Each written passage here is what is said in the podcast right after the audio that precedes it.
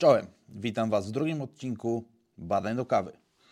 Ten odcinek powstaje przy udziale testosterony.pl, czyli sklepu internetowego z suplementami, gdzie znajdziecie moje dwa autorskie preparaty, czyli Fitmaker, który jest zestawem multivitamin wzmocnionym o adaptogeny i zestawem, który składa się z najczęściej polecanych przeze mnie suplementów oraz OMY, która jest dedykowana dla sportów siłowo-wytrzymałościowych, czyli sportów, w których zależy nam na wytrzymałości, wydolności, sile oraz optymalnej regeneracji, jednak nie chcemy zbyt dużej stymulacji czy zbyt dużej pompy.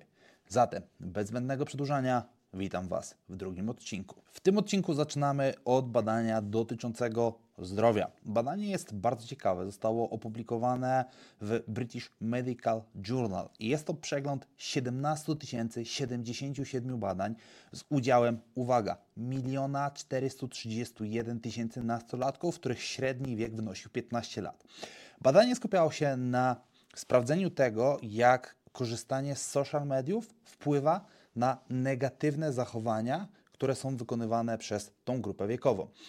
I wykazano, że korzystanie z mediów społecznościowych absolutnie wiąże się ze wzrostem niekorzystnych zachowań, które są ryzykowne albo negatywne dla zdrowia młodych ludzi. I teraz. Całe badanie było przeglądem systematycznym i metaanalizą, czyli jego wartość nie jest najwyższa, natomiast fakt tego, jak bardzo zakrojone jest to badanie, czyli ile badań wzięło tak naprawdę pod lupę oraz jak szeroką grupę nastolatków, czyli te 1 431 tysięcy osób wzięło, możemy spokojnie traktować je jako badanie o wysokiej wartości. I teraz samo założenie było proste. Zbadanie związku między korzystaniem z mediów społecznościowych a zachowaniami ryzyka zdrowotnego u młodzieży w średnim wieku 15 lat. I teraz same zachowania ryzyka zdrowotnego zostały zdefiniowane jako użycie alkoholu, narkotyki, użycie tytoniu czy innych systemów dostarczania nikotyny, np. popularnych snuzów, czy innych niezdrowych zachowań żywieniowych, takich jak rozwój np. zaburzeń żywienia typu ortoreksja, anoreksja albo bulimia, niedostatecznej aktywności fizycznej, hazardu, antyspołecznych zachowań seksualnych oraz wielokrotnych czy wielu ryzykownych zachowań, które mogą skutkować uszkodzeniem zdrowia.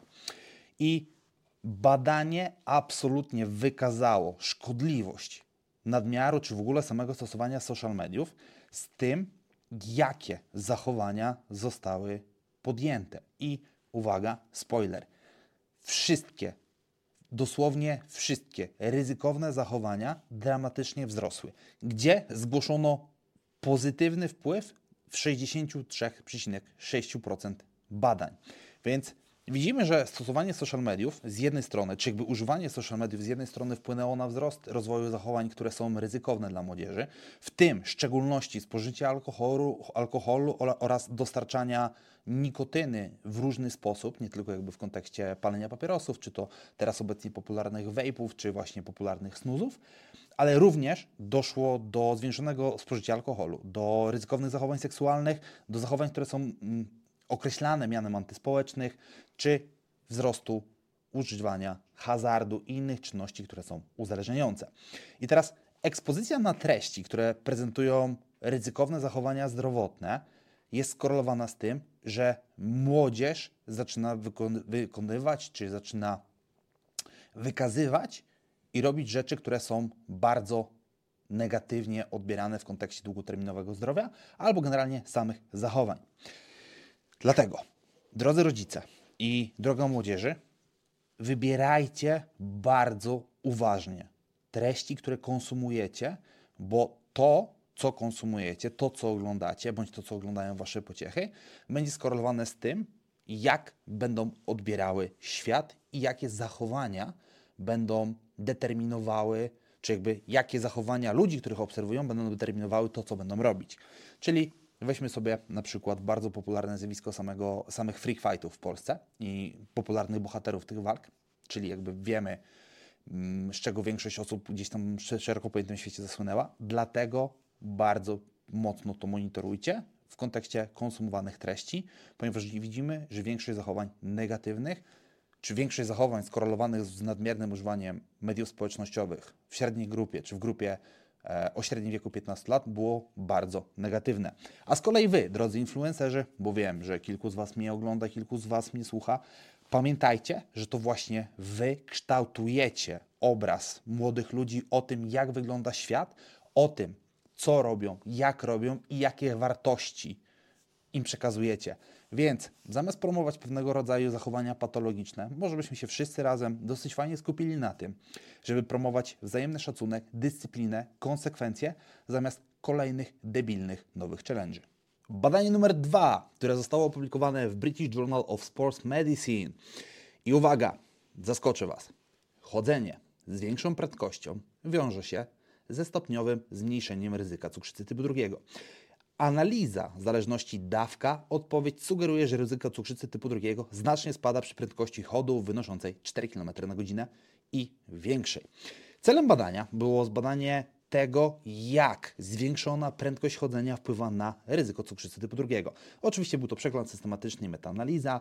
Do badań zostały włączone badania kohortowe, które badały związek między prędkością chodzenia a ryzykiem rozwoju cukrzycy typu drugiego. I Badanie to wykazało, że w porównaniu z wolnym chodzeniem, które było mniejsze niż 3,2 km na godzinę, ryzyko cukrzycy typu drugiego było niższe w normalnym tempie chodzenia 3,2 do 4,8 km na godzinę o 15%, a nawet o 24% w dosyć, typkim, dosyć szybkim tempie 4,8 do 6,4 km na godzinę oraz o 40% niższe w tempie chodzenia powyżej 6,4 km na godzinę. Są to oczywiście dowody o umiarkowanej pewności, głównie z badań o wysokim ryzyku błędu. Dalej, to przypominałem, że to badanie kohortowe. Bierzemy pod uwagę mm, fakt, że jakby nie, nie mieliśmy monitorowania innych elementów, które były tam zmienne, więc możemy zwrócić uwagę, że faktycznie gdybyśmy y, wzięli pod uwagę, czy zmieniła się też dieta, czy jakby samochodzenie było czynnikiem, te parametry mogły być zupełnie inne. Natomiast regularnie wszystkie badania, które jakby wychodzą i które skupiają się na tym, jak aktywność fizyczna, nawet ta o niskiej intensywności w formie spacerów, wpływa na samozdrowie, to wiemy, że tak naprawdę spacer jest najprostszą i najbardziej niedocenianą formą ruchu, który jest skorelowany z długowiecznością, zdrowiem, ze zmniejszeniem ryzyka chorób metabolicznych, ze zmniejszeniem ryzyka rozwoju cukrzycy. Więc w praktyce warto zwrócić uwagę nie tylko na to, aby pojawiły się regularne spacery i uwaga, tip, o którym pewnie powiemy w następnym odcinku Badań do Kawy jest taki, że na dzień dzisiejszy 8,8 tysięcy, kroków wykonywanych dziennie jest takim optymalnym poziomem do tego, aby poprawiać parametry zdrowia. Natomiast warto też zwrócić uwagę na to, aby było odpowiednie tempo, czyli tutaj widzimy, że to powyżej 4 km na godzinę istotnie zmniejszało ryzyko rozwoju cukrzycy typu drugiego względem wolnego chodu, nawet do 40%, kiedy intensywność czy szybkość chodzenia była wyższa. Zatem, podsumowując, ładnie ruszcie dupę na spacer. To moje zadanie na dzisiaj. Badanie numer 3, ale w związku z tym, że to badanie do kawy, to najpierw łyczek kawy. I tym razem na róż bierzemy suplementację, czyli to, co tygryski lubią najbardziej. Genialne badanie, które ukazało się w Journal of the International Society of Sports Nutrition, które jest randomizowane, podwójnie ślepo, podwójne ślepe, z kontrolą placebo o charakterze crossover, czyli jedna z najwyższych wartości badania. Wzięło pod uwagę 18 kobiet grających w tenisa stołowego na poziomie elitarnym, które zostały losowo podzielone w badaniu i uczestniczki były losowo przydzielane do trzech grup. Pierwsza grupa, która żyła gumę z kofeiną, druga, która robiła pukanie ust e, kawą, no i trzecia grupa, która dostała kapsułkę placebo.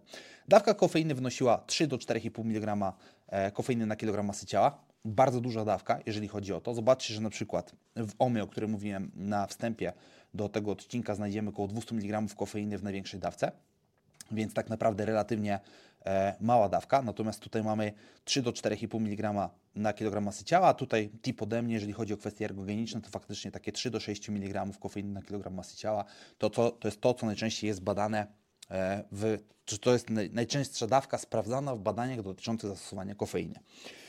I badania obejmowały pomiar umiejętności funkcjonalnych, takich jak e, sam test poznawczy, test obejmował serwis, e, forehand drive, backhand push, testy kontr, funkcje poznawcze, m.in. test rozpoznawania kolorów, testy funkcjonalne, takie jak zwinność, szybkość, ruch ręki, eksplozywność siły górnej i dolnej części ciała, koordynację wzrokowo-ruchową i siłę chwytu. I teraz, jeżeli popatrzymy sobie na wnioski, to przede wszystkim mamy tak, zwiększenie zwinności i redukcja błędów w testach poznawczych. Zarówno w grupie, która miała gumę z kofeiną, jak i grupie, która używała picia czy pukania e, ustkawą, znacząco poprawiła się zwinność i zmniejszyła się ilość błędów w testach poznawczych w porównaniu do grupy placebo. Dodatkowo mamy poprawę szybkości ruchów i koordynacji wzrokowo-ruchowej w obu grupach, w których zastosowano kofeinę względem grupy placebo. I teraz tak naprawdę grupa, która używała e, gumy do rzucia z kofeiną, drastycznie poprawiła koordynację wzrokowo-ruchową i siłę chwytu ręki. Natomiast mamy brak znaczących różnic w niektórych umiejętnościach, czyli na przykład tutaj nie ma znaczenia, nie było większego wpływu na eksplozywną siłę górnej części ciała, czy backhand i umiejętność kontr, natomiast doszło do zwiększenia siły eksplozywnej dolnej części ciała. I to, co jest ciekawe, to faktycznie, że w badaniach, które gdzieś tam biorą sobie pod lupę zastosowanie kofeiny w kontekście zwiększenia siły, to ta siła dołu jest bardzo często zwiększona i mamy dużo lepszą odpowiedź ze strony właśnie dolnych partii mięśniowych w kontekście zastosowania kofeiny, co jest bardzo ciekawe. I Tutaj tip, który możemy sobie zastosować na przykład, kiedy mówimy o kontekście pracy siłowej, czyli już nie patrząc tylko na sporty, w których gdzieś tam musimy też pracować nad elementem zwinności czy koordynacji wzrokowo-ruchowej, Zastosowanie większych dawek kofeiny może być potencjalne, nieść potencjalne benefity przy ciężkim treningu dołu, szczególnie jeżeli na przykład trenujecie kulturystykę. Ok, i teraz jak możemy to zastosować u sportowców, takich, którzy są właśnie w sportach e, skorelowanych ze zwinnością, szybkością czy koordynacją ruchową? Przede wszystkim przed rozpoczęciem meczu i w przerwach można zastosować e, gumy do rzucia bądź e, samą kofeinę, bądź pukanie ust kofeiną, aby poprawić wydajność sportowców, czy to w drugiej części, czy na przykład w kolejnym secie, czy na przykład w kolejnej, e, w kolejnej kwarcie, połowie i tak dalej, i tak dalej. Dalej, oczywiście poprawa skupienia, poprawa koordynacji ruchowej, poprawa e, samej pracy oko-ręka, również e, w kontekście różnorodności treningu, czyli w zależności od tego, jaki trening jest wykonywany, możemy dawać odpowiedni bodziec stymulus w postaci zastosowania kofeiny. No i oczywiście my bardzo mocno obserwujemy to, co się dzieje z zastosowaniem kofeiny, ponieważ jakby widzimy, że to jeden z najlepszych ergogeników, zaraz obok kreatyny, który realnie przekłada się na to, jak wygląda jakość wykonywanego wysiłku fizycznego, szczególnie, z zaznaczeniem szczególnie w sportach e, wytrzymałościowo siłowych i w tych, w których mamy kontekst nie tylko e, samej pracy siłowej, ale też gdzie mamy koncentrację, skupienie czy chociażby mm, elementy związane z szeroko pojętą zwinnością i czasem reakcji. Badanie numer 4. Tutaj skupimy się na żywieniu. I tutaj mamy fajną publikację, która ukazała, ukazała się w listopadzie w dzienniku Advances in Nutrition. I była to metaanaliza, która mm, dotyczyła skutków wprowadzenia mm, spożycia orzechów, dwóch garści, czyli to wychodziło między około 60 gramów orzechów dziennie, czyli tak naprawdę dosyć dużo, jeżeli popatrzymy sobie na kontekst kaloryczny. No i jakby skupiała się na tym, jak wprowadzenie mm, orzechów wpłynęło na płodność mężczyzn i kobiet. My się skupimy na tym, jak wpłynęło na płodność mężczyzn, bo tu faktycznie mamy dosyć ciekawe wyniki. U kobiet jakby nie było drastycznej różnicy, więc e, bardziej jeżeli chodzi o same orzechy, tutaj spoileruję to, co powiemy sobie dalej, to fakt zawartości witaminy E, cynku i selenu jest bardzo istotny, jeżeli chodzi o jakość męskiego nasienia, a smutna wiadomość jest taka, że z roku na rok sam poziom nasienia czy jakość nasienia u mężczyzn jest coraz gorsza. Wygląda to bardzo słabo, więc drodzy panowie, zadbajcie o swoich żołnierzy. Metodologia e, badawcza i opis grupy badawczej. Celem było oczywiście zbadanie jakby wpływu spożycia orzechów, a wynikami płodności u mężczyzn i kobiet. My się, tak jak powiedziałem, skupimy na mężczyznach. Przegląd systematyczny, metaanaliza jako projekt badania, no i badanie interwencyjne i obserwacyjne dotyczące osób w wieku rozrodczym 18-49 lat które jakby e, było skupione na tym, jak przez okres co najmniej 3 miesięcy wprowadzenie orzechów do diety wpłynęło na e, płodność, czyli tu jakość jasienia, e, nasienia. Grupa badawcza 646 mężczyzn, 229 kobiet. Wnioski. Metaanaliza z dwóch randomizowanych badań klinicznych z 223 wyników określonych przez mężczyzn wykazały, że co najmniej 60 gramów orzechów dziennie, dwie garści mniej więcej, poprawia wydajność uwzględnionej morfologii plemników, ale nie ma wpływu na ich koncentrację, czyli jakby nie ma większej koncentracji plemników. Natomiast wykazano również, że mm, doszło do zwiększenia e, ruchomości plemników, no i to jest, to jest dosyć ciekawe, więc Wniosek jest taki, że regularne spożywanie orzechów, szczególnie co najmniej dwie porcje dziennie, może być korzystną strategią dietetyczną dla poprawy parametrów nasienia u mężczyzn. E, tak naprawdę efekt może być nieco bardziej indywidualny, szczególnie jeżeli zrobimy ogólną ocenę stylu życia, czyli jakby nie będzie równy dla wszystkich. Jeżeli jeden mężczyzna ma lepszy styl życia, to efekt może być lepszy, u tych z gorszym może być mniejszy lub nawet zerowy, ponieważ tutaj jakby patrzymy na to z perspektywy zawartości e, składników, które znajdziemy w orzechach. No i takie trzy najważniejsze to oczywiście to, co wspomniałem wcześniej, witamina E, selen, cynk. No i teraz jakby patrząc na cynk, no to absolutnie e, badania, które jakby skupiają się na samym cynku, nie to konkretnie, ale wszystkie inne. E, mamy poprawę jakości nasienia poprzez wzrost gęstości plemników, wzrost ruchliwości oraz e, poprawę poczęcia. Czyli jakby mm, stosowanie cynku wpływało na to, że było większy odsetek udanych prób zajścia w ciążę, można to tak parafrazować. I sam cynk odgrywa ważną rolę w stabilizacji błon i działaniu przeciwutleniającym oraz utrzymuje żywotność plemników poprzez hamowanie m.in. wpływu wolnych rodników na to, co się dzieje w naszym nasieniu. Selen, oczywiście silny antyutleniacz, szczególnie w połączeniu selen i witaminy E. No jakby tutaj mamy faktycznie, jeżeli popatrzymy sobie na e, selen witaminy E to jest bardzo silne działanie antyoksydacyjne, no i mamy jakby zmniejszenie ilości wolnych rodników w nasieniu, poprawa ruch, ruchliwości plemników u niepłodnych mężczyzn, co jest bardzo ciekawe, bo jakby to jest dosyć ważna grupa badawcza.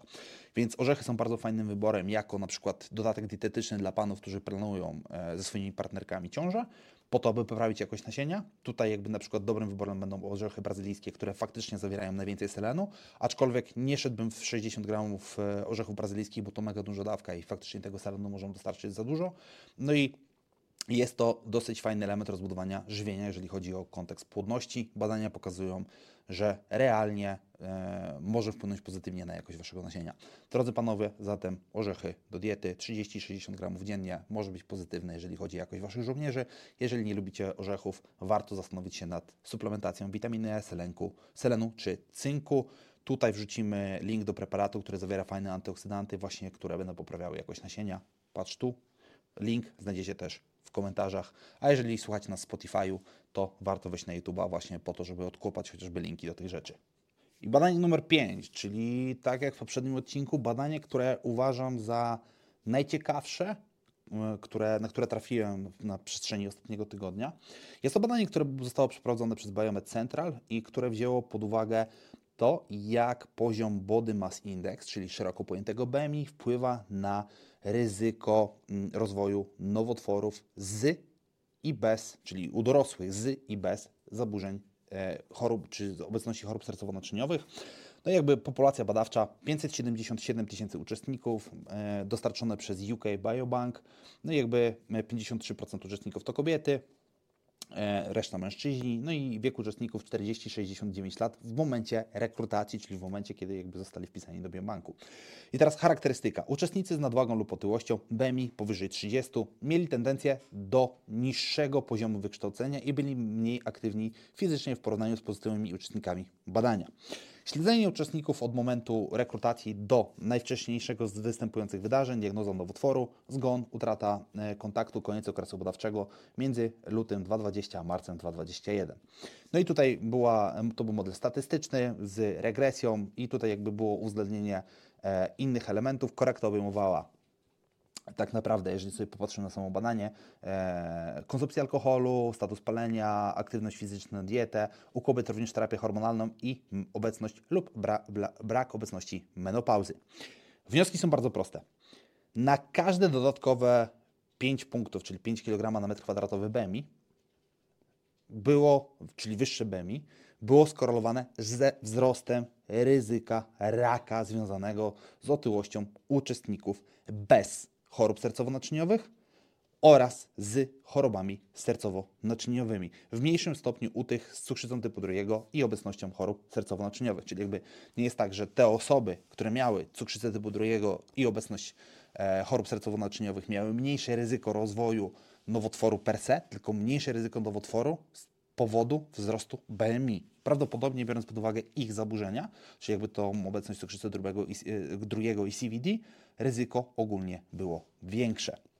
I tutaj mamy absolutnie dodatnią korelację między otyłością, czyli poziomem BMI, a e, chorobami sercowo-naczyniowymi, co sugeruje, że jakby sama prewencja otyłości może przynieść większą redukcję ryzyka raka w grupach chorób sercowo-naczyniowych niż w ogólnej populacji. I tutaj, jeżeli popatrzymy sobie na różnice płciowe w ryzyku rozwoju raka, to tu silniejsze związki między BMI a rozwojem nowotworów zaobserwowano u kobiet w porównaniu z mężczyznami.